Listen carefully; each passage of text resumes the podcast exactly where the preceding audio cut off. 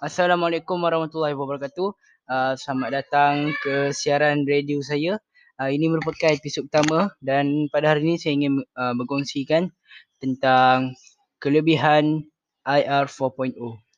Seperti yang kita tahu, perkembangan teknologi dan ilmu pengetahuan dilihat telah mengubah dunia. Pada tahun 2016, dalam buku The Fourth Industrial Revolution, Schwab telah menyatakan bahawa IR 4.0 adalah berbeza dengan revolusi industri sebelum ini dari segi kepelbagaian teknologi baharu dan terkini merangkumi elemen fizikal, digital dan biologi IR 4.0 dipacu dengan pelbagai aplikasi teknologi. Jadi, apakah aplikasi teknologi yang, yang dimasukkan ini? Anda semua pernah dengar tentang Advanced Robotics, Internet of Things IoT, drone, 3D printing, self-cleaning material, pengubah suaian genetik dan perkembangan neuroteknologi. Ya, itulah contoh aplikasi IR 4.0 gelombang IR 4.0 mengubah pengurusan sumber manusia kepada kehidupan yang berteraskan penggunaan teknologi digital.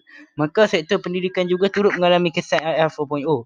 Selaras dengan Pelan Pendidikan Negara 2013 hingga 2025, KPM telah membangunkan pendekatan kurikulum yang dapat menyediakan pelajar untuk pasaran revolusi industri 4.0. Kesimpulannya, cabaran negara dalam menghadapi arus IR 4.0 bukanlah suatu perkara yang mudah.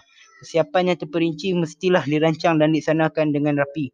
Setiap individu mestilah memainkan peranan bagi melahirkan model insan yang berkemahiran tinggi dan fleksibel dengan perubahan teknologi. Okey, uh, itu saja pada episod pertama ini. Harap-harap uh, anda semua uh, merasa maklumat saya berikan itu berguna. Uh, jumpa di next episode. Terima kasih kerana telah mendengarkan siaran saya. Okey, terima kasih. Assalamualaikum warahmatullahi wabarakatuh. Bye.